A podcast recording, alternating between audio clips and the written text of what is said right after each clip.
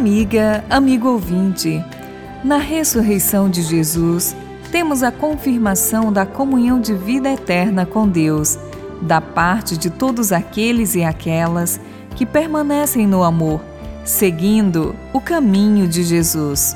Nesta primeira semana do tempo pascal, a liturgia diária nos apresenta a leitura das narrativas de aparições do ressuscitado, extraídas dos quatro evangelistas.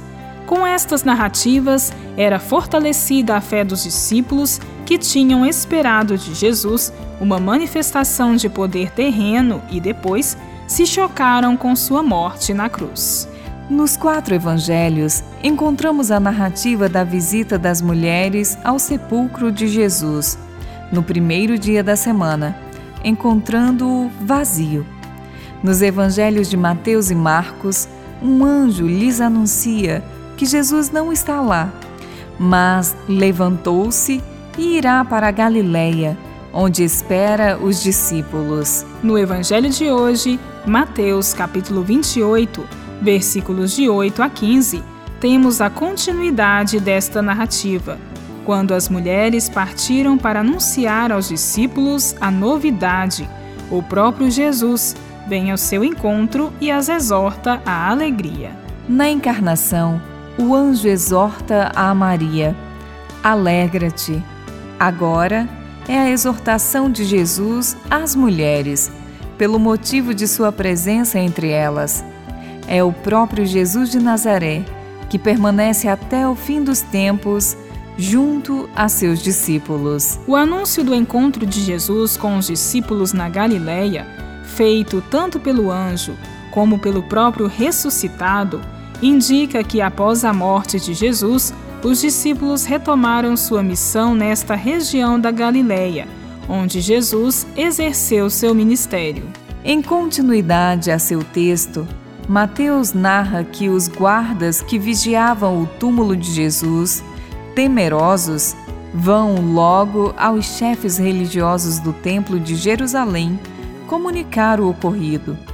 Estes chefes então os subornam com uma grande quantia de dinheiro, para que digam que, enquanto dormiam, os discípulos de Jesus roubaram seu corpo. A narrativa, com certa ironia na inconsistência do argumento inventado por aqueles chefes, destaca como a cúpula do poder mente e usa o dinheiro para corromper, na tentativa de ocultar a verdade que a ameaça. Assim como os discípulos, alegres pela continuidade da presença de Jesus entre eles, retomam a missão a qual foram chamados por Jesus, também nós estejamos empenhados na restauração da vida no mundo.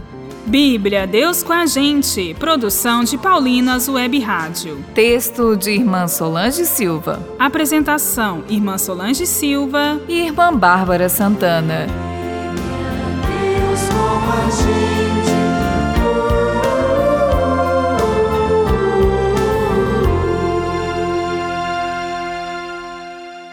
Você acabou de ouvir o programa Bíblia Deus com a Gente, um oferecimento de Paulinas, a comunicação a serviço da vida. Deus nos ama mesmo com as nossas imperfeições e morreu por nós na cruz para nos salvar. Um amor que Marília Melo canta em sua nova música Imperfeito.